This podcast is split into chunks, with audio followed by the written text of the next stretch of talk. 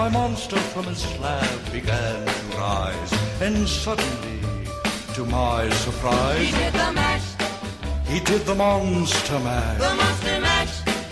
It was a graveyard He did the mash, It caught on in a flash. he did the mash.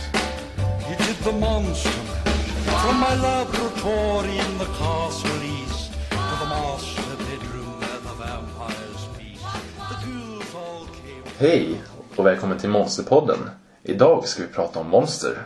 Här i studion har vi mig, Fredrik Vidundret Emting. Och Anders Jotun Eklöv. Ja, för idag ska vi prata om Ja, säger det du? jättar. Jajamän. Det blir ju jätteroligt. Det blir jätteroligt. Jag köpte till och med jättestora kakor innan inspelningen. Chocolate Cookies XL. Mm. Jag tyckte jag var lite smart där, men det var inte så smart. Fattar. ja, vart ska vi börja med jättar då tycker du? Ja, vi kanske ska börja liksom definiera vad en jätte är för någonting. Mm. Har du något på det?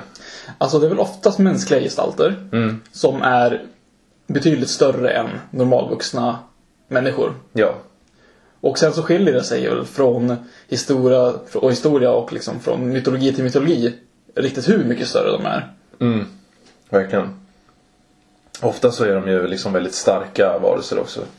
Och eh, de eh, är ofta en fiende mot människor och eh, är många gånger gudar också. Mm. De är ju lite, lite skurkaktiga snubbar sådär. Ja, Oftast. Som inte gillar särskilt många. nej, precis.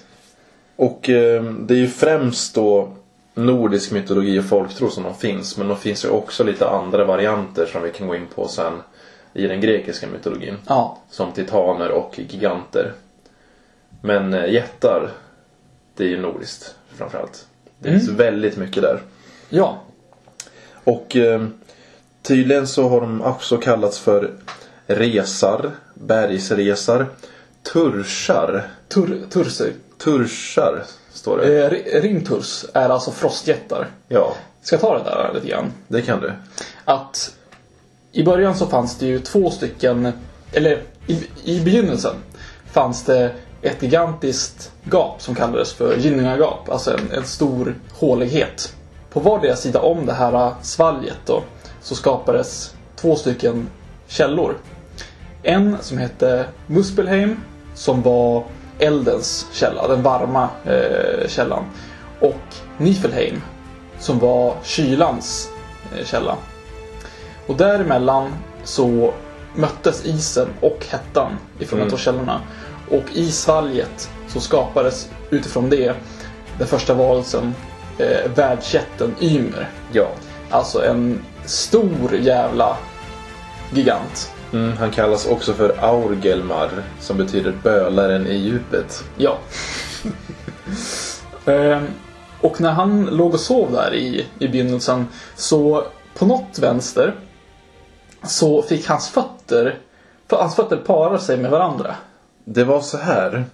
Han, hans, eh, vad heter det, hans avkommor de uppstod framförallt när han sov dessutom. Ja. Och eh, det var så att eh, det kom ut en man och en kvinna ur hans vänstra hand på något vänster. Okej. Ha, vänstra hand på något vänster. Men, och sen var det att hans fötter, hans båda fötter, de avlade fram en sexhövdad son. Hans fötter parade sig på något sätt när han sov då. Ja. Den bilden kommer jag aldrig liksom, det kommer aldrig... Nej.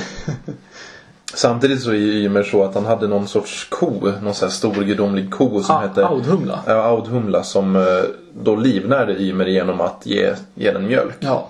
Och den här kon då var ju den som slickade på salta stenar, saltsten liksom. Och ur den här saltstenen så dök plötsligt den första människan upp. Som het, tror jag hette Bor, eller? Bure? Något sånt. Och eh, den här sexhövdade, det skulle väl vara den första frostjätten som jag uppfattat det. Just det. Eh, sen kallas det de också för Jotun då som jag hade i mitt eh, namn där i början. Ja. Och det kommer ju från den urgermanska ordet etunas på något sätt. Som då betyder frossare. Ja. Och jätte betyder också på något sätt kopplat till äta. Ordet äta. Okej. Så de är ju bästar som käkar folk då. då. Det ska också i nordiska mytologin ha funnits eh, eldjättar som härstammade från, från Muspelheim. Där deras, jag tror att det var deras ledare, deras kung som kallades för Surts. Som hade ett flammande svärd. Och idag så finns ju en ö, tror jag det är, som heter Surtsey, alltså Surts ö. Som är en vulkanö utanför Island. Det här är så sjukt jäkla häftigt så här Uber fantasy, high fantasy, World of Warcraft, adventure. det är sjukt episkt. Men eh, det var ju också så att eh, vår värld skapades av Ymer. Mm. Eh, det var ju så att han blev dödad av någon eh, Han blev dödad av typ eh, Odin och eh, Thor och Vi- sådär. Nej, inte, det var Inte inte det? senare. Utan det var de tre barnbarnen till den första människan. Fast jag läste att i, i vissa berättelser så är det Thor och eh, Odin. Jag tror det är senare varianter faktiskt. För de, Mm. eh, de tre urgudarna ska ha varit Odin och hans två bröder Vile och Ve. Mm. Eh, som, det finns ett annat, annat namn för Ve också. Som jag inte kommer ihåg för tillfället. Men de, då de tre varav två utav dem har mer eller mindre försvunnit i de se, senare. Ja, och de hade ihjäl Ymer. Och eh, då skapades jorden då så att eh, hans kött blev jord, alltså all yta och så. Blodet blev vattnet. Hans ben blev berg. Eh, hans hår blev till träd. Huvudskålen blev himlavalvet. Och hans hjärna blev moln. Tänk på det nästa gång ni ligger och ser på en klarblå himmel och ser de här molnen så här förbi att det här är järnsubstans från en, en ur, urgudomlig titan. Precis. Det är inte titan, han är ingen titan. Ja, ja, okej, okej. Men alltså jag, jag tänker om, om, man, om man räknar ut alltså, jordens massa. Om man tänker sig att jorden är gjord av, Mm. av Ymer. Hur stor han egentligen borde ha varit. Liksom. Ja, då är det ju väldigt alltså, proportionellt enormt så. Det är som att han skulle så här, stå ute i rymden bredvid jorden och vara så här, en stor gubbe som står Ja. bredvid. Mycket fint. Och eh, jättar, de var ju då liksom symboler för kaos och naturkrafter Ja. i den nordiska mytologin. Och det pratades mycket om att de kunde lämna spår i landskap då som till exempel jättegrytor, alltså stora hål i eh, berg och så. Eh, Flyttblock eller stora gravhögar så. Alltså det sattes spår i naturen. Det, det är kul för de här jättekasten som de kallas. Alltså gigantiska stenbumlingar som folk hittat ute i, i skogar och liksom på vissa platser har de hittat stora ansamlingar med de här äh, jättebumlingarna. Och man, förut så visste man ju inte var de kommer ifrån när de hamnat där. Så man bortförklarade det med att det var så kallade jättekast som de även kallas idag. Och att det var jättar som hade plockat upp stora stenar och slängt dem och försökt träffa kyrkor. Man ansåg då att, att eh, man ofta hittade jättekast i närheten av kyrkor, vilket inte riktigt stämmer för de är ganska brett utspridda. Men att jättar var så dåliga på att kasta att de alltid missade. Och sen byggdes nog många av kyrkorna senare än när de där stenarna kom. jag. lite senare, lite senare kan vara. I själva verket så är dessa stenbumlingar bergsbitar som har fraktats med inlandsisen. Och sen när den har smält så har ju bumlingarna hamnat utspridda över mm. stora delar av, av eh, Norrland och ja, Mm. även här nere. Och eh, i den nordiska mytologin så bor då jättarna i Jotunheim. Mm. Som då är en av eh, världarna som finns i den nordiska mytologin då. Ja. Alltså Yggdrasil som har nio stycken olika världar. Till exempel, eh, som du sa, eh, vad heter de? Niflheim och så vidare. Muspelheim, Mm. Asgård, Miklagård, och- Jotunheim. Vad fanns det mer? Och så Det- olika sätt. Ja, det är, det är massor i alla Ja. fall. Och där var det ju så att där fanns det en fästning som hette Utgård. Och den leddes av den härskarjätten som hette Utgård Loke. Och eh, ja, här var det mycket snack om att de liksom, det här var troll, eller jättar som kunde förvandlas till sten då, om de hamnade i solljus. Mm. Så det var väl en mörk plats den där Jotunheim. Ja. Och eh, sen finns det också Ragnarök då som skulle vara det sista slaget mellan gudarna och jättarna. Och eh, i det här slaget så blev det ju då så att jättarna utplånades för de hade ingen plats i den framtida världen liksom. Mm. Utan det var gudarna som skulle styra. Ja. Slutade inte med typ att alla dog. Det var inte hela grejen liksom att, det här, att mycket av den här, vi vet om, om Ragnarök är skriven i, i eh, kristen, kristen dager och var mycket gjord för att ta död på så många eh, asgudar som möjligt för att, för att folk skulle sluta tillbedja dem. Sant. Men, men det är intressant också, för vi har ju också vanerna i eh, nordiska mytologin som var ett, ett eh, folkslag likt eh, asarna. Men eh, ja, och ibland så, så, så var det alltså giftermål mellan eh, de båda parterna och de beskrivs också ofta som asalika eller ibland som, också som jättar. Så att man vet inte ifall de var någon slags mellanting, ifall de var jättar tidigare eller om de eh, var liksom bara som människor. Men eh, det finns ju teorier om att de här ska ha varit eh, äldre gudar, alltså gudar som, som kom eh, redan innan asagudarna. Eh, och som senare liksom börjat avtagit men de fortfarande fanns med i mytologin och ändrade sin position från att vara huvudgudar till att vara liksom ett, ett, ett sidofolk. Och kan ha kommit att symbolisera, man säger så, två religioner som, som växer ihop, eller en övergång mellan två stycken ja, tros, trosuppfattningar. Just det. Och sen var ju Loke också. Han var ju ett... Eh, han var ju liksom från en, en jätte och en gud. Ja. Alltså hans föräldrar då. Och även Odin också tror jag. Finns det liksom så här rykten om att han också var det. Ja, så här var det faktiskt. Att han eh, Bor eller Bure. Jag vet inte. Jag tror att en hette... En var den första människan och en var, var hans son. Och i tredje led kom alltså Odin Villabe. Och jag tror att den första mannen gifte sig med en, en jättinna. Och fick eh, barn. Så att alla asarna efter det härstammar på ett eller annat sätt ifrån jättefolket. Mm, just det. Eh, jätt, jättinna som du sa. Ja. Det är ju ett namn för kvinnliga jättar. Men det kallas också för gyger. Eller trollkona. I vissa fall sådär. Ja. Jag tycker just gyger är ett jättekonstigt eh, namn. för det. Trollen, namn på trollen var väl, kom väl ursprungligen ifrån eh, jättar som var helt enkelt kunniga i magi. Att i början så fanns det ingen riktig liksom, skillnad på dem utan skillnaden har kommit senare och tillagts. Men ursprungligen så var trollkunniga, om man säger så, jättar kallades, och gudar ibland, kallades för, för troll. Ja, eh, i norsk folktro så är ju troll ofta så pass stora så att de mer eller mindre måste betraktas som en jätte. Så att det liksom går ihop lite där också. Jä- Jättar och troll. Ja. Hur, hur går den där, den där låten? Den där barnvisan om, om trollet som var så stort att han hade fötterna i, i Nederländerna och han hade typ huvudet i Köpenhamn eller något sånt Den han, har jag aldrig hört. Ja, gud om jag kunde komma ihåg den just nu. Det är, det, det är en traditionell barnvisa som handlar om ett, ett troll helt enkelt som ligger och, och sover och sträcker sig liksom från, från eh, norra Europa till, till eh, upp till Sverige. Liksom. Det hm. är sjukt.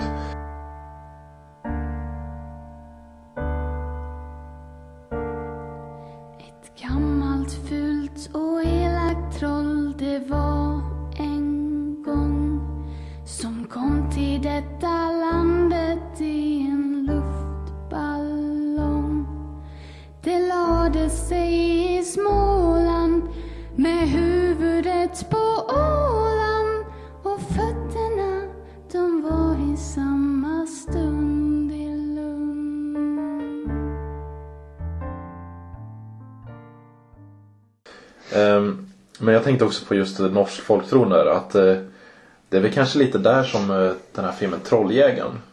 Ja, Från 2010. Som är en sån här found footage film då med några som är, går runt i de norska skogarna och letar troll. Och då kommer det ju en jättestor eh, jätte då, eller en Ja. troll i slutet. Och det kanske är lite att det går ihop där med just den norska folktron och ja, troll plus jättar och så vidare. Mm. Har du sett den? jag har sett den faktiskt. Mm. Jag tycker den är väldigt underhållande. Den är väldigt eh, kul faktiskt. Jag minns inte riktigt hur stora trollen var där, men de var väl liksom så här hushöga ungefär. Ja, det beror ju helt på. Det är vissa som är så här, de sitter i någon grotta och är väl kanske två, tre meter långa. Och sen Ja. är vissa mindre än det och någon lite större. Och sen i slutet som sagt är den som är typ så här, Ska vi avslöja det? ja, men, Ja, jag jag har avslöjar ju det. sagt det redan. Okej. Det som är typ 100 meter hög. Eller, Ja. eller mer. Monstret. Monstret. Monstret. Monstret. Monstret. Monstret. Monstret. Monstret. Monster. Ja, ehm, det finns ju lite nämna, nämna tillfällen i Bibeln som jättarna är med. Och då finns det då i första Moseboken 6.4 i Gamla Testamentet. Då står det så här. Då sade Herren, min ande skall icke bliva kvar i människorna för beständigt, eftersom det dock är kött. Så var det nu deras tid bestämt till ett 120 år. Vid den tiden, liksom och efteråt, levde jättarna på jorden, sedan Guds söner begynte gå in till människornas döttrar och dessa födde barn åt dem. Detta var forntidens väldiga män som vore så namnkunniga. Det fanns alltså nämnda jättar där i Bibeln. Ja. Det är coolt. De är ofta kända som eh, Nephilim. Eh, Som alltså ja, betyder eh, det fallna tror jag, eller något sånt. Mm. Eh, och det var de här då sönerna till Gud och barn till människor. Ja, något sånt. Något sånt. Lite sjukt. Och det, det är lite sant för att det är ju faktiskt en, en eh, teori som folk fortfarande anser vara sanning. Som att det ska ha funnits jättar på, på jorden. Eh, Ancient Giant eh, Theory är ju någonting som, alltså det finns hela dokumentärer som ägnar sig åt det här. Eh, de dyker upp flera gånger i, vi har ju bland annat David och Goliat. Ja, jag tänkte ta ett annat litet kort tillfälle också från boken. Eller Ja. från Bibeln. Och då är det också fjärde, då är det Moseboken och fjärde Moseboken 13 till eh, paragraf 33 till 34. Eh, vi såg där och jättarna, Anaks barn av jättestammen. Vi tyckte då att vi själva vore som gräshoppor och sammalunda tyckte de om oss. De åt väl folk, I guess. Trevligt. Yeah. Eh, Goliat då?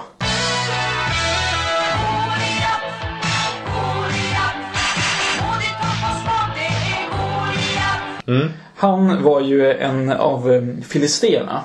Eh, de låg i krig med, med eh, israeliterna. Då under det här kriget så varje, två gånger om dagen, eh, varje dag i 40 dagar sträck, så skickar de ut jätten Goliat som utmanare. Israeliterna skickar ju fram sin starkaste kämpe liksom, för att utmana Goliat för att visa liksom, vem som var eh, starkast. Och eh, kungen blev ju eh, bestört och ingen vågade gå fram och utmana Goliat för att han ska då ha eh, Han ska då ha varit sex alnar och ett kvarter lång. Ja. Vilket då ungefär översätts till 290 90 centimeter. I enligt Döda havsrullarna som är några böcker som hittades mycket senare som liksom hör till Bibeln. Mm. Så är han ungefär 1,98.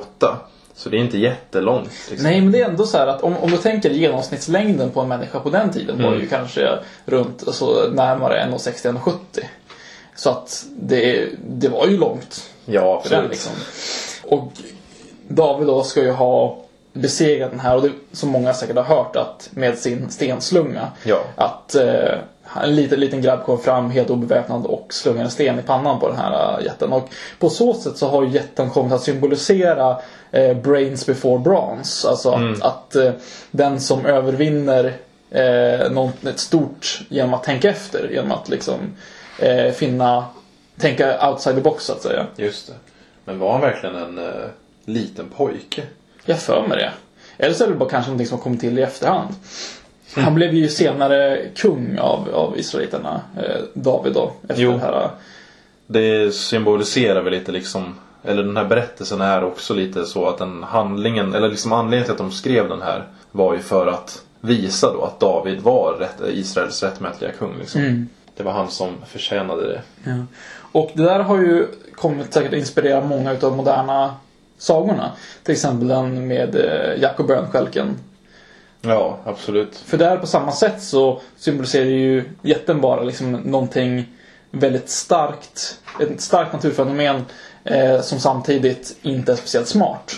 Och sagan handlar ju ofta om att just det här med att eh, besegra någonting, att använda eh, hjärnan eller sin kunskap framför eh, rå styrka.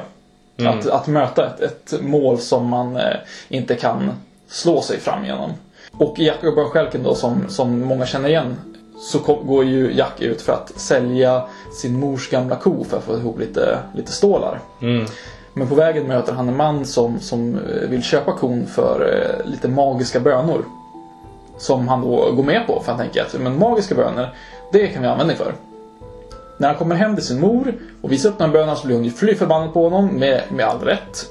Och slänger ut bönerna genom fönstret och säger åt Jack att du går och lägg dig igen. Men då under natten så växer en jättelik bönstjälk upp. Som Jack bestämmer sig för att jag klättrar upp för den här av någon outgrundlig anledning. Jag vet inte riktigt vad han förväntar sig att hitta där uppe. Men han klättrar upp för den. Och det är här jag tycker att, att sagan alltid blir lite luddig. För att på något sätt så hittar han ett stort hus eller slott när han klättrar upp här. Men alltså vadå? Alltså sitter det här slottet på molnen eller liksom... För jag har fattat så är det ju att den sitter på molnen. Ja. Han hittar en, alltså bönskölken eh, leder till det här slottet då. Ja. Men alltså, är, är, så här, jag jag har aldrig kunnat bestämma mig ifall, ifall det är att de, de vilar direkt på molnen eller ifall den liksom så här, går upp på ett berg eller ifall, ifall det är som en flygande öar eller vad det, vad Det det är kan bestå liksom. Det är moln. Det är moln. De är lite som änglar de här. Liksom. Magic. Men han smiter i alla fall in i det här, eller han knackar på i huset slash slottet och möts av jättens fru som välkomnar honom in. Varav jätten som känner lukten av honom uttrycker Fi, fi, få, fum. I, I can sense the smell of an Englishman eller något dylikt. Eh, i, I den, alltså amerika, inte amerikanska, men, men i eh, brittiska versionen då. Eh, och han smittas in här och, och börjar stjäla liksom, eh, olika skatter ifrån den här eh, jätten. Bland annat liksom en, en gås som lägger gyllene ägg och, och dylika. Eh, och den här eh, jätten kommer aldrig på honom. Han märker bara att liksom, saker försvinner men han ser aldrig att det, det är en liten pojke som springer omkring här. Just det. Och den här frun då, jättens fru, blir mer och mer misstänksam mot den här pojken som kommer och, och hälsar på allt för jämnan. Eh, och till slut så, så lägger ju eh, jätten märke till Jack. Som får fly ner för bönskälken. Varav han ropar till sin, sin mor ner på marken att hämta yxan. Så att när Jack kommer ner för skälken så hugger han ner den här skälken och jätten faller död ner till marken. Ja, för han ju klättrar ju ner också. Liksom. Ja. Men det, det uppstår ett moraliskt dilemma här för att senare har man ju ändrat på sagan och sagt att den här jätten hade stulit eh, ifrån Jacks far som han också hade dödat. För att på så sätt berättiga att Jack faktiskt stjäl från en, någon som inte har gjort någonting mot honom. För att han, eh, visst jätten är stor, stor och dum och, och säger att han ska typ mala eh, den här eh, pojken till, till mjöl om han hittar honom. Men han gör ju faktiskt aldrig någonting brottsligt utan han är bara där som liksom en, en eh, stor och dum liksom. Han- Det, det, det är ju Jack som är skurken. Faktiskt. Och fatta vilken förödelse när den där bönskälken fa- faller över liksom byn. Ja. Tänk ändå för någon dog liksom förutom jättarna. Men i den berättelsen så är det väl liksom en jättestor jätte. Att, att det här slottet är gigantiskt så att liksom proportionellt till Jack så är allting jättestort. Alltså alla möbler och allting Ja. i huset så. Det är så jag tänker med det. Jo. Det, det är väl... Nu, nu kan jag inte den jättebra, men känner du till sagan om, om pojken som kramade vatten ur en sten? Nej. För det är också en, en jag tror det är en gammal Jack-berättelse eh, där han blir fast, eh, tillfångatagen av en jätte. Men eh, utmanar honom i att han är starkare än jätten och att han kan krama vatten ur en sten. Och jätten då plockar upp en sten och försöker krama den men han, han lyckas inte och Jack tar upp en bit ost som han kramar ur, han kramar ett vasslet ur osten. Eh, och på så sätt så vinner han det här vadet och liksom lurar jätten och, och ska lära jätten hur man blir så här stark. Och jag minns inte riktigt hur, hur det fortsatte men det är också en, en, en parallell till den här historien och samma grej att den här pojken övervinner återigen jätten genom att använda Brains before Bronze. Jag tänkte lite innan vi går vidare. Jag tänkte lite på det här just med jättar. Just som monster är de ju inte jätteextra haha, eh, ordinära så. Ja. För att det är ju egentligen bara stora människor. Jag undrar lite liksom vad den, så här, vad den rädslan kommer ifrån. Att det är så här, det är människor men de är enorma liksom. ja. Och väldigt vildsinta så och hotfulla Men- mot människor. Men jag tror det liksom kanske kommit från, från historier om, om fiendestammar som har liksom varit eh, militärt starkare än liksom sina, sina motståndare men ändå gått förlorande liksom. Att, att det, det handlar om en, en rädsla för, för ett, eh, en fiende som är eh, i rå styrka mycket liksom, starkare än en själv. Just det. Och det, det är därifrån från rädslan kommer liksom. Jo, jag tänker så här också med att de här första jättarna med Ymer och allt det där. På tavlor på Ymer så är det ju som en vanlig man bara. Och då såg jag någon tavla på just Ymer när han eh, dricker mjölk från den här eh, kon. Ja. Och då tänker jag liksom, hur jäkla enormt är inte det där? Det sitter en ko och en enorm människa ute i typ rymden eller vad man ska kalla det. Och är gigantiska i jämförelse med vad nu en människa är i verkligheten eftersom den här jätten blir jorden. Jag, jag hade föreställt mig liksom att, att, att uh, Ymer är stor som jorden och att, att Audhumla kanske liksom symboliserar månen eller någonting dylikt. Att det är därifrån det kan ha, kan ha kommit. Men jag är inte säker. Jag har liksom inga, ingen belägg på det förutom spekulationer. Ja. Men, eh, men det är alltid intressant att fundera på. Sen, sen visste ju förmodligen inte de gamla vikingarna exakt hur, hur stor jorden var. Så att det var väl liksom Nej, de Det- visste väl inte ens att den var rund tror jag. Fast, fast det påstår man ju nu att, att många av gamla folkslag, speciellt seglande eh, folkslag, visste. Att redan de gamla grekerna hade koll på jorden, att jorden var rund. För att man kunde se båtar som, som försvann över horisonten, att de försvann med botten först. Och där kunde man räkna ut att okej, men i så fall så borde logiskt sett jorden vara krökt. Sant, sant. Så att eh, det där, det där med att jorden är platt, det tror jag liksom är en, en, en senare myt. Fast trodde de att det var liksom ett, en sfär eller trodde de bara att det var en skiva som var böjd? Det vet man inte. Nej, det vet man faktiskt inte. Nej. Så det är oklart. Men det är inte bara nordiska jättar som finns utan det finns ju även ganska mycket intressant sånt i den grekiska mytologin. Och då tänker jag ju framförallt på titanerna.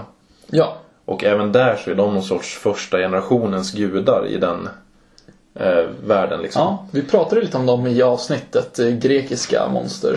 ja. Eh, snubbade på dem i alla fall. Men där är ju de barn av Uranos, inte Uranus, alltså planeten.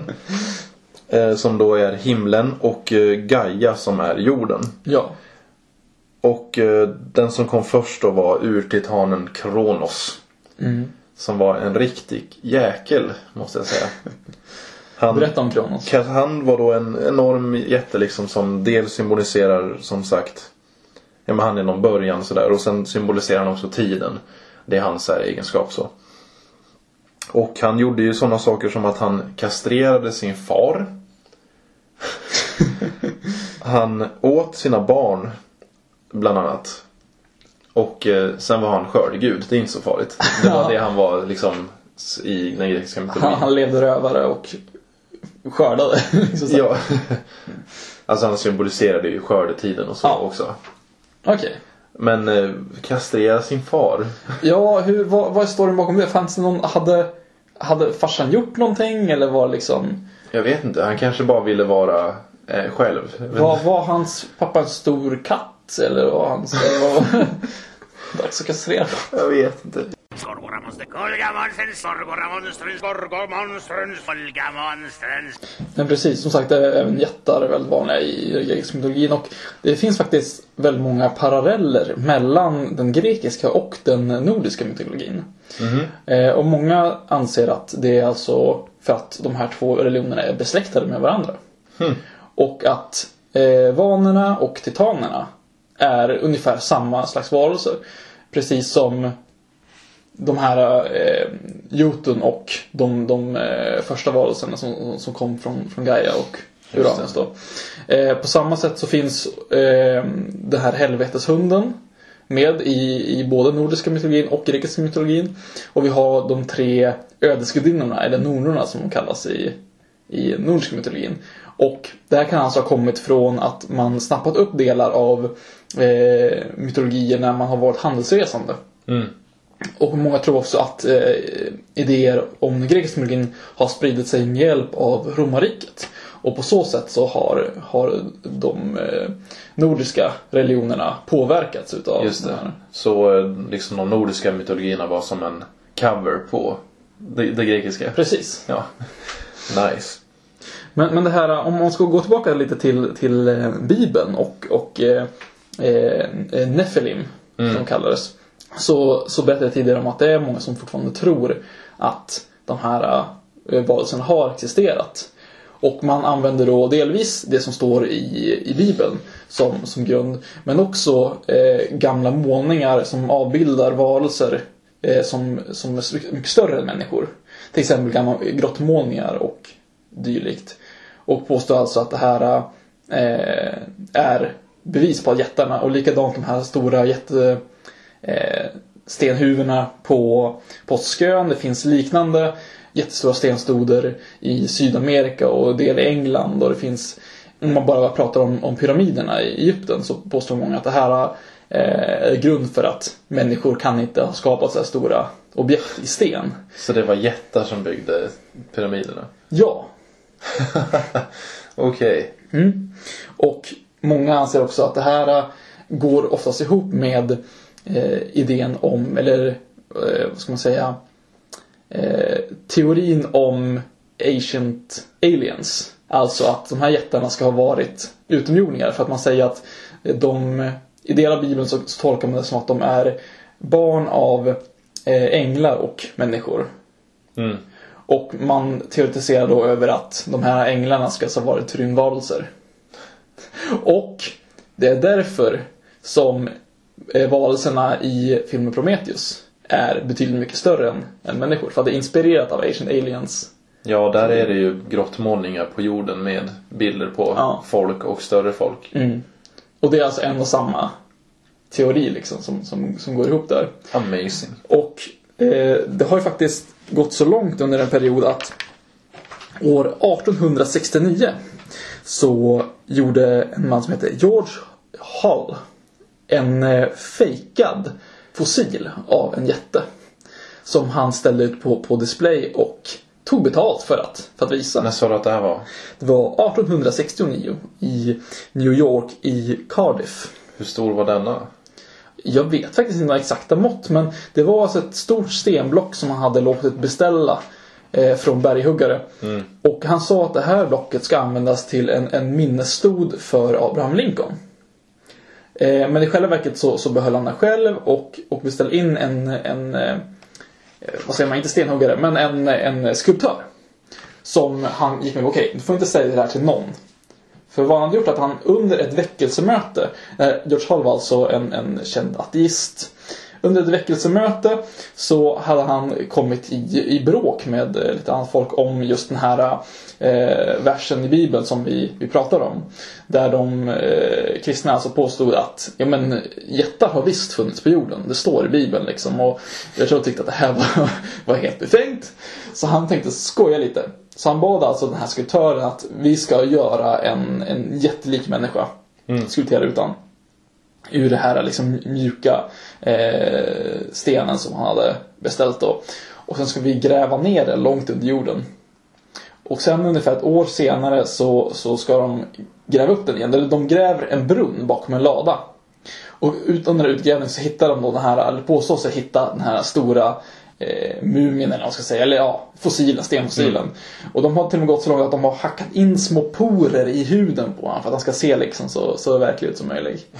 Och det är ganska mycket arbete. Han, han hade lagt ner i motsvarande dag 45 000 dollar på det här eh, projektet. Vilken pract- vilket practical joke. Ja, men sen tog han ganska mycket pengar för att, för att visa upp den här också. Och folk kom ju. Alltså, och redan då var ju, tyckte folk att det här var befängt. Det här, liksom, det här är inte på riktigt. Ingen går liksom på det. Men ändå så, så betalar folk enorma summor pengar för att få komma dit och se liksom, i era ögon. För att på den här tiden så fanns ju liksom inte bra fotografier på, på Google. Utan man, man var Det fanns ingen källkritik på samma sätt Men heller. det fanns källkritik. Ja, men jag menar det. Men det fanns inte på samma sätt. Nej, men jag tror att det handlar mer om att folk vill avgöra själva. Ja. Folk kunde inte se ett foto avgöra utan folk var tvungna att åka dit för att faktiskt bestämma sig om det här var på riktigt eller inte. Och folk är ju nyfikna. Ja. Och det här var ju liksom ett, ett enormt projekt och senare så kopierades ju den här och eh, så det fanns två stycken jättar ute på display. Varav den, den som tillverkade den nya påstod att den gamla, alltså den, den som han hittat var fejkade liksom. Den här nya är den, är den eh, riktiga. Kostar den också 42 000 dollar. Jag tror den var betydligt billigare. Jag tror att det var någon sån här äh, vaxavgjutning eller någonting liknande. Men jag för mig att det bara var för några år sedan som det tog upp någon fake eh, grej på internet. Ja, 2000 Att det var några som i något östland som hade liksom hittat Ja. Ett, en, en utgrävning då av en stor, enorm människa. Ett skelett Ja. liksom. Ett Tjugo- jättestort så. Jag tror att det här, här var 2009 faktiskt som, som det, det kom. Och det var det nog många som trodde på även idag menar jag då. Alltså Ja, ja. när de såg det på nätet. Jag tror att det, det, det finns många som, som anser även att det fotot är riktigt. Och det är ju en uppenbar Photoshop men den är liksom så här, jag tycker den är lite coolt gjord. Men den är cool. Den visar ju en stor, stor grop och liksom folk som står omkring den och, och gräver liksom ur, upp det här stora skelettet. Men, men är man lite så här kritiskt öga på den så ser man ju att det känns inte som, det ser inte ut som en arkeologisk utgrävning. Utan det ser ju mer ut som en byggarbetsplats nästan. Liksom, de står och gräver med spadar så ligger en jättestor dödskalle där. Liksom. Det känns inte som att de, någonting de gräver fram försiktigt. Utan det, det ser ganska liksom eh, rörigt ut. Så att eh, ja, det är väl med största sannolikhet en hoax. Speciellt att ingen har kunnat visa upp det här skelettet i efterhand. Nej. Det är en hoax. Det är ju en Jag tänker inte säga sannoliken. Eller? Eller? Har du varit i Lund någon gång? Jag har faktiskt aldrig varit i Lund. Jag har knappt varit så långt söderut faktiskt. Nej, jag var i Lund förra året faktiskt och var då i Lunds domkyrka. ja, Men jag såg inte det som jag ska gå in på nu. nej. Det finns då en saga eller en berättelse eller en legend om jätten Finn. Åh, Och eh, det var så berättelsen bakom då att det var en eh, jätte som hade en vadslag, ett, vad, ett vadslagning med en munk. Och eh, då var det så liksom om, om den här munken inte fick reda på jättens namn så skulle munken ge sina ögon till eh, jätten för att käka antar jag. okej. Och eh, det var väl typ att jätten liksom hjälpte till att bygga den här domkyrkan då. Men när sista stenen sattes på plats så kom munken och sa hans namn. Och eh, det var ju tydligen att han hade hört liksom en jättekvinna sjunga för sina barn. Om, och då hade han hört namnet eh, Finn och så. Just Och ehm, men då blev ju den här jätten så förbannad så att han tänkte riva kyrkan. Så han gick ner liksom, försökte gå ner i ett valv och så. Och eh, skulle ta ner en eh, pelare. Men eh, på något vis så blev han förvandlad till sten av det här. Och krympte dessutom på något sjukt sätt. Okej. Och eh, i den kyrkan som finns det ju då en pelare där det finns liksom en staty ungefär ska man säga. Som att det är en man som håller om en pelare. Och ja, det då ska ju vara ett bevis på att det var en jätte som liksom byggde Lunds domkyrka. Och eh, det som säger emot det är väl att, eh, att liksom den där eh, pelaren den kom till ja, vid 1100-talet då. Samtidigt som kyrkan byggdes liksom. Det är en ganska gammal kyrka då i alla fall. Ja, men den här berättelsen är väl typ äldre tror jag. Liksom så här, den, är, Okej. den är ju weird också. Ja, lite weird. Den här bilden är typ, eller liksom jag har sett bild på hur det där ser ut och det är ju verkligen bara som att det är en så här, det sticker ut lite som att det är en man som står och håller om den här Men, det, men det, det syns att det, det, det är inte liksom bara en, en sten som, som råkar se ut som en man. Utan det, det, ja, ser det, är- det är liksom, utmejslat ja ut. det är utmejslat. Ah, Okej. Och det är inte så snyggt. Okej. Det Och kanske den är var, ganska, var ganska den är ju ganska liten liksom, också som sagt. Ja, men det, den krympte. Den han krympte vet du. Det, det var väl liksom en ganska, egentligen ganska dum vadslagning för att han Det var ju bara en ren och skär slump att han fick reda på, på jättens namn. Det var inte, han, inte att han hade någon plan. Liksom, han hade blivit av med sina ögon. Liksom, hade, hade han tänkt att betala, hade han tänkt liksom att "Ja, men jag får ge upp mina ögon. Ja. Hur hade han fått ut dem? Skulle ha tagit en sån här sked och så skopa ut dem? Men liksom hur gör jättar? Jag menar... Jag vet inte. Sugrör. Sugrör. uh. Jag menar, ett ögon, det kan inte vara så mycket mat för en jätte heller. Jag menar hur... Vill han inte äta upp munken liksom? Jag tänker det också. Det... Och just den här berättelsen finns inte bara i typ Lund utan den finns även i Finland och några andra nordiska la- land, länder så också. Finns... Just har kring den också- här kyrkan och så. Jag, tror inte, jag vet inte om de har den här pelaren så men den här, just den här berättelsen är vanlig. Okej. Just så, för att de, de var lite symbol kring liksom kyrkan också så. Att de var någonting som stod emot kyrkan. Det var ett hot mot kyrkan, mot kristendomen. Men, yeah. Ja. Okej. Men du, om jag frågar dig vad jättar och eh, eh, modern, modernt gatumode har gemensamt. Varav koppling. Vad säger du då? Ingen koppling. Det finns en. Okej. Okej. Eh, Har du sett eh, att kids nu för tiden går omkring med, med kepsar som står Obey på? Det stora Ja, det vet jag. bokstäver. Ja, Det och det finns också eh, munktröjor och, och stickers och allt möjligt med, med Obey. Det här kom sig i alla fall från att det fanns en, en wrestlare. En fransk wrestlare som hette André the Giant. Ja, just det. Eh, det här var alltså en kille som hette André som föddes i Frankrike år 1946. Och redan som, som 12-åring så var han ungefär lika lång som dig Anders. Alltså, du är väl runt 100... 92, 3. Ja. Som 12-åring så var han alltså lika lång som dig och vägde över 200 kilo. Oj. Den här killen. Och eh, han led alltså ut någonting som kallades för akromegali. Som är, som många känner till säkert, att det är en, en eh, slags sjukdom eller ett syndrom som gör att man, man växer oerhört mycket. Liksom. Man eh, kan få liksom, abnormt stora händer och fötter och liksom, eh, karaktärsdrag i ansiktet liksom, så här, eh, förstärks och överdrivs och man, man får efter ett tag svårt att gå liksom, och behöver använda käpp och så direkt. Eh, den här sjukdomen beror oftast på att man har en godartad eh, tumör i eh, hypofysen, tror jag det heter. Som, som bidrar till en, en överstimulans av, av det som tillverkar eh, tillväxthormoner. Som får, får, tillväxthormonerna stoppar det liksom inte i den tid som det ska. Eh, Det är ganska ovanligt att barn drabbas av det här men, men i, i eh, fall så, så var det alltså så. Och han jobbar i början på en, en bondgård. Men efter ett tag så kände han att Nej men eh, jag ska nog eh, testa på det här med wrestling. För att han hade alltså träffat en, en eh, kille som sa att men du, du kommer bli stor. Jag vill ju bara påpeka att det här är verkligt. Det här är inte en saga som mycket annat vi har pratat om. Nej precis, det, det, här är alltså, det här var på riktigt, det här var i Frankrike. Och ja, du kommer bli stor, no pun intended liksom. För att han såg den här killen var då 17 år och redan enorm. Han är ju kanske främst känd för att ha spelat jätten Fezzik i filmen Princess Bride. En riktig eh, klassiker, en, en eh, matinéfilm som eh, jag tycker hemskt mycket om i alla fall. Tror inte jag har sett den. Nej, det kan jag, kan jag rekommendera.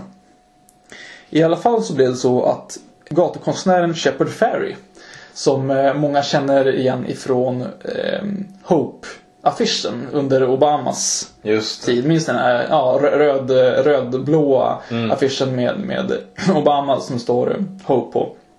Det är alltså konstnären Shepard Fairey. När han gick på konstskolan år 1989 så gjorde han en, en sticker med en bild på Andre the Giant och så står det Andre Giant, uh, Andre the Giant eh, has a posse. Jag vet inte riktigt vad posse betyder men eh, och sen stod det hans, liksom, hans mått, alltså hans längd och tyngd och så här. Eh, det här var uppenbarligen någon slags eh, internskämt som Shepard fick för sig att det här ska jag massproducera. Så han började sätta upp massa sådana här eh, stickers på nästan maniskt sätt liksom. Och sätta dem i stora väggar liksom. Vart som helst.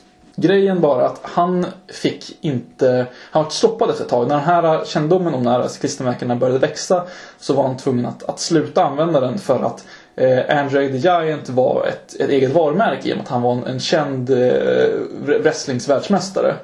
Eh, så fick han inte använda eh, Andre the Giants bild eller namn längre. Varav han gjorde en väldigt stiliserad version som sa Obey the Giant med en väldigt förenklad version av hans ansikte. Och senare förkortas det här till bara hans ansikte och ordet Obey. Och idag när Shepard Fairey har blivit en total sellout så har de reducerats till bara ordet Obey och nu finns de på kepsar och munkjackor bland annat. Jag tror att 2% av de som äger en produkt som det står Obey på känner till det här. Jag tror inte ens 2%, jag tror att det är mindre än 2% faktiskt. Jag hade ingen Så- aning om det faktiskt. Så att eh, om... Jag visste att det var en konstnär som har blivit sellout. Mer visste jag inte. Ja. Men, men, men eh, om du träffar någon, någon eh, kids med, med Obey-keps och vill ha en konversationsstartare så då kan ni berätta om det här. Jag tror inte jag tänker vara en sån douche faktiskt. Jag, jag gillar den här historien. Jag gillar liksom att så här, se hur lång väg det här Mm. har vandrat faktiskt. Ja, det är ganska galet. Känner du till Gullivers resor? Ja. Det är alltså en eh, bok utav Jonathan, Jonathan, Jonathan Swift i eh, fyra delar. De flesta känner ju till den första delen. Där Gulliver då hamnar på ön Lilliput. Det är faktiskt det enda jag känner till ur den berättelsen. Ja.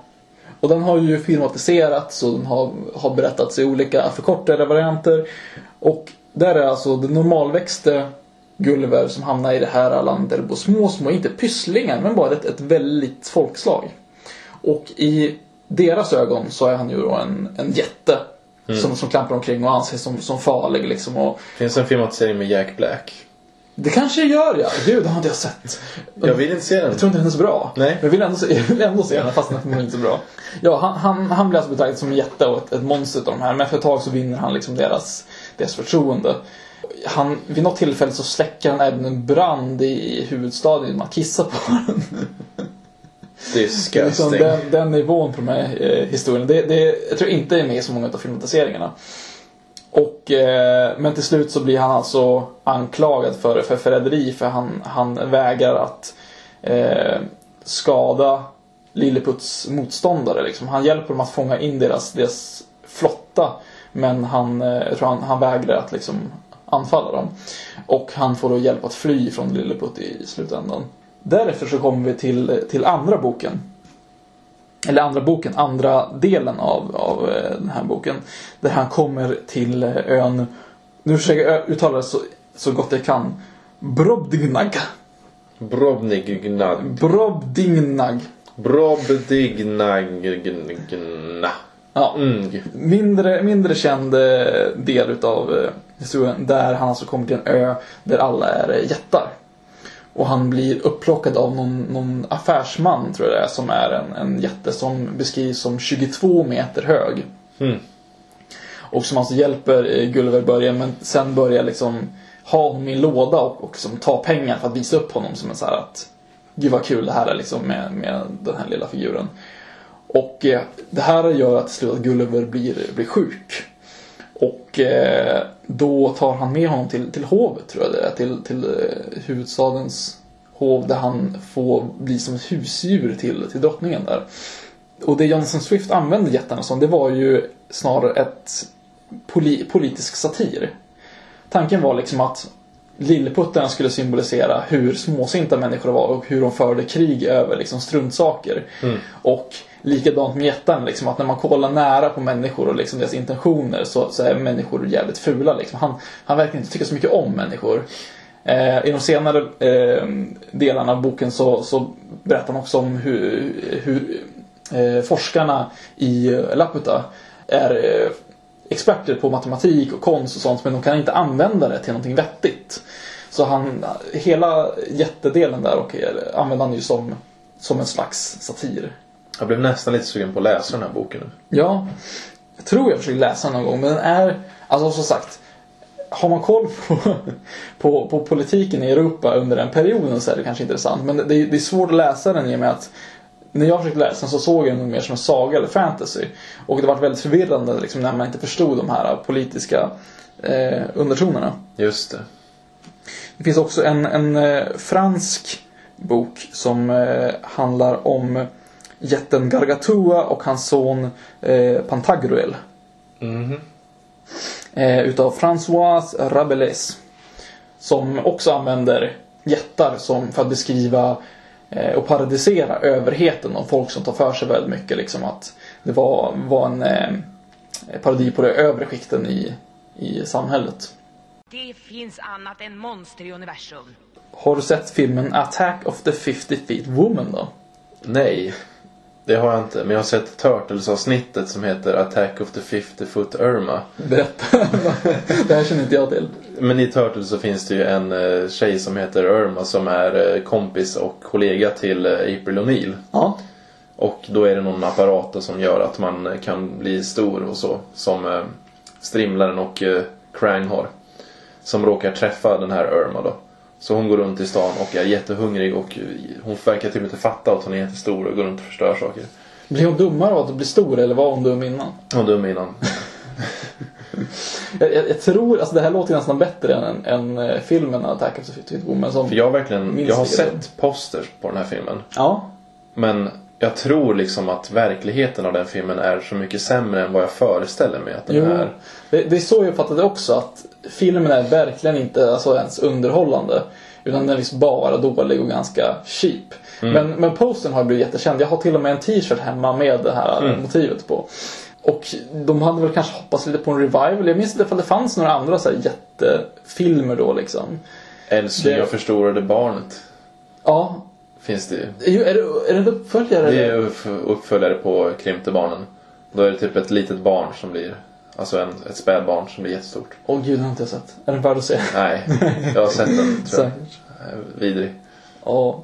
Ultraman har vi också. Just det. Han blir väl också... Den japanska Nu superhjälten. var det jättelänge sedan jag såg Ultraman, men är inte hans kraft att han kan bli väldigt stor och slåss mot, mot eh, Jo, monster? det är väl någon sån kraft han har. Det är väl ganska vanligt i just den typen av japansk liksom, underhållning. Att eh, hjälten kan bli, eller att de har någon robot så som kan bli jättestor så att de kan slåss mot det jättestora monstret. Såg inte vi någon film som hade en liknande Ja, i- vad hette den då?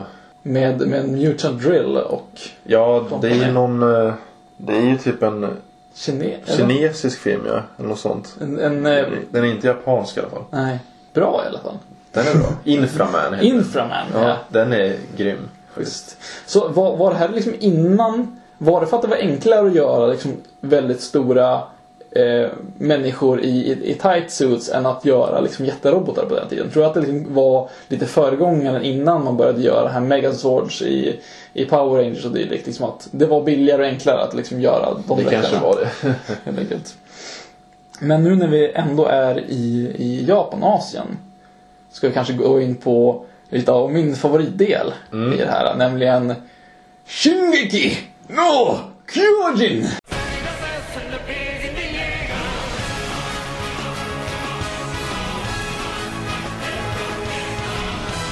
Eller Attack on Titan som den så fult heter på ja, engelska. Ja, Eh, och det är ju då en mangaserie av Hajime Isayama från 2009 som fortfarande går. ja, Och eh, vi har väl båda framförallt sett på anime-serien då. ja, Som kom förra året va? Ja, jag tror det. Mm. En ny säsong är eh, sagt att komma ut år 2016. Och den här är ju sinnessjukt hypad och stor just nu. Ja. Typ över hela världen. Den, den blommar ju på nästan ingenting liksom på Ja. Det tog inte så lång tid för den att, att blomma upp. För den började komma ut som manga 2009 tror jag. Det var det jag sa precis. Ja, du sa det. Ja. Ursäkta mig så mycket. Eh, och därefter så har den ju exploderat helt enkelt. Ja, det ska ju komma en långfilm och grejer. Ja. Alltså en eh, spelfilm då. Med skådespelare. Det finns ju också en, en, en fin eh, bilreklam. Mm. Där en bil kör ifrån de här eh, Titans. Eh, sjukt snygg eh, gjord faktiskt måste jag Ja. eh, säga. Jag tror Eh, att den är typ lite som en reklam för filmen också. För det är Ja. typ samma folk som har gjort eh, Samma... den tror jag. Precis. Men vi kanske går och berättar vad det är för någonting Ja, för folk som absolut. inte har sett det. Mm. Kan du berätta lite vad det handlar om Ja. så kan jag fylla i. Den här serien ska då utspela sig i framtiden. Jag vet inte om det är klart hur långt in i framtiden men jag vet inte om de har sagt tusen år eller något sånt från vår tid. Och det är liksom inte då framtidsteknologi utan de har väl gått tillbaka liksom något århundrade ifrån Ja, vi är nu. mycket på grund av att eh, det har gått åt helsike Ja. liksom. För ungefär 200 år innan den här serien börjar så har mänskligheten blivit nästan helt utrotad av eh, jättar. Som dök upp från ingenstans. Ja. Och då för att eh, förhindra att hela mänskligheten är utrotad så har de alltså byggt en sketa stor mur. Alltså en jätte, jätte, jätte, jättestor mur. Eller det är väl Alltså, typ tre jätte- murar liksom. Det är så här som en, Ja. det är murar på murar. De har alltså byggt tre stycken stora murar. Den första är alltså Mariamuren. Den andra är Rosmuren och den sista är Sinamuren. Och inom, inom den största muren så har de ju eh, landskap, sjöar och berg och liksom stora skogar och liksom all, allt är liksom den natur som, som behöver och odlingsmark och allt sånt. Eh, och den här eh, jag, vet inte, jag tror någon har räknat ut precis hur stor den här är men det är väl liksom att en helt land ungefär ryms innanför det här, dessa Ja. murar. Och sen eh, i, i nästa mur så liksom är det mer städer, liksom det, det, ehm, där de flesta människor bor. Och sen innanför innersta muren så har vi liksom militärens högkvarter och vi har liksom eh, kungahuset och adeln bor, bor längst in. Och ju längre in man kommer desto mer skyddade är man ifrån de här jättarna. Och det jag var fascinerad av i alla fall var hur otroligt obehagliga de här jättarna faktiskt var i serien. För att annars har man ju alltid sett jättar som, som väldigt komisk, ja, stora människor liksom. Att det, Fast de är jättekomiska i Attack on Titan Ja, tycker jag också. det- det- Samtidigt. delvis, men jag tycker de är mer obehagliga. Vill du beskriva dem kanske? Ja, så de är ju väldigt stora så och är typ könslösa människor. Ja. Som är nakna liksom. Ja. Och har ofta väldigt underliga ansikten. Väldigt grimaserande och Ja. väldigt så här. De rör sig väldigt äckligt. De har lite så här eh, deformerade kroppar nästan. Så Mm. Korta armar, lite korta ben och sånt. Och så springer de väldigt så här onaturligt. Och de äter människor. Ja. Och de gör ju inte det heller för att de typ behöver det. Alltså de, de får ju typ inte näring av det va? Nej, de har inga matsmältningssystem. Så Nej. att det som händer är att de bär omkring på det här eh, döda människorna i kroppen tills de, den blir full och sen så spyr de helt enkelt upp liksom. Där. Så att man, man vet inte riktigt i serien vad deras syfte egentligen är eller vart de kommer Det ifrån. kan säkert ha förklarats i mangan men jag har inte läst den så. Nej, Nej. precis. Ni som har läst längre i mangan kanske har fått det, men, men i animen hittills så har man inte fått det. Så att, och det som händer i början då att en dag så kommer en, från ingenstans, en eh, enorm varelse, en enorm jätte och slår sönder muren in till, till människorna då. Och den här jätten den har ingen hud heller. Nej, den är helt hudlös. Och man ser liksom muskulaturen under. Väldigt märklig design egentligen, men det är cool. Och in öser alltså de här äh, jättarna då som börjar äta upp äh, människorna och folk försöker fly in till nästa liksom, mur då för att, för att överleva. Och det är en alltså, väldigt mörk anime liksom för, för sitt stuk egentligen. Jag tycker väl att den är mörk till en början egentligen. Den blir ju mer och mer liksom typisk anime tycker jag. Ja. Alltså att den blir mer att den handlar om fighter och eh, sånt. Jo. Till en början är den väldigt mörk. Sen Ja. vet jag inte riktigt. Ja. Men alltså väldigt brutal. Alltså det, är, det är Mm. en anime som, som likt Game of Thrones är känd för att kunna ta ihjäl karaktärer hipp som happ utan någon större liksom, eh, uppbyggnad. Utan de kan presentera karaktärer, ge dem liksom ett, ett syfte. Och till skillnad från om man tänker sig Star Trek där de har Red Shirt som alltid är de som, som avlider först. Alltså. Och i mycket anime så har man ju bakgrundskaraktärer som inte är namngivna som är de som, som får gå åt, så dödas för att visa att en fiende är farlig. Här så är det verkligen liksom huvudkaraktärer och andra som, som dör ganska regelbundet för att liksom eh, Ja, för att de strider mot titanerna eller mot, mot jättarna. Så man sitter ju alla som på nålar liksom när man, när man eh, ser det. I alla fall så gör jag det. Ja, absolut. Mm. Att, men, men, men jag uppskattar verkligen just att, att det är ett nytt tag på monster. Jag uppskattar ju när, när folk inte omanvänder liksom monster som redan existerar liksom, utan gör någonting eget utav det. Mm. Ehm, och det här är ju liksom en, en väldigt klar variant på det. Liksom, att det jag tror inte jättar gjorts på det här sättet på, på länge. Liksom. Nej. Den är en väldig rekommendation att se på. Mm. Jag funderar faktiskt på att börja läsa den också. Ja. Vet du hur långt mangan har, har kommit? Nej, men den är väl mycket längre. Mm. Som vanligt. Ja. Men om vi ska avrunda lite det här med jättar då så. Vad tycker vi om jättar som monster? Jag tror att jag tidigare ska nog gett den liksom en, en två eller något sånt där. Att jag aldrig varit så speciellt fascinerad av jättar. Jag tycker de var ganska fåniga liksom och, och eh, okarismatiska. Men nu senare liksom, när, när det börjat dyka upp mer Attack on Titan och börjat läsa mer om, om jättar så, så tycker jag nog att betyget har höjts ett snäpp. Jag är fortfarande osäker på riktigt vart det hamnar men jag, jag sätter nog ändå en stark trea i alla fall. Jag gillar väl jättar som du säger med Attack on Titan och så. Och det är väl lite häftigt det här med Jag menar de här häftiga berättelserna kring nordiska mytologin med Ymer och allt det där. Men de är inte så fascinerande tycker jag. De är bara stora människor. Och ja, jag vet inte. Jag ger dem nog ändå bara en tvåa av fem. Det är ändå inte ett dåligt betyg så. Nej, Men det är vad jag ger. Två av fem. okej. Hon har ju armar och ben och pratar normalt. Det gör väl inte monster inte? Vi får väl se när vi slår ner henne. Med det säger vi tack för att ni lyssnade på Monsterpodden. Lyssna gärna nästa vecka, då blir det säsongsavslutning. Ja, och eh, som vanligt följ oss på Facebook. Vi har Facebook-sidan. Och eh, iTunes, väldigt gärna får ni sätta betyg där. Det hjälper oss jättemycket. Ja, Och eh, ja, mejla oss om ni vill. yes. Tack och bock. Nästa vecka, då ska vi prata om monster.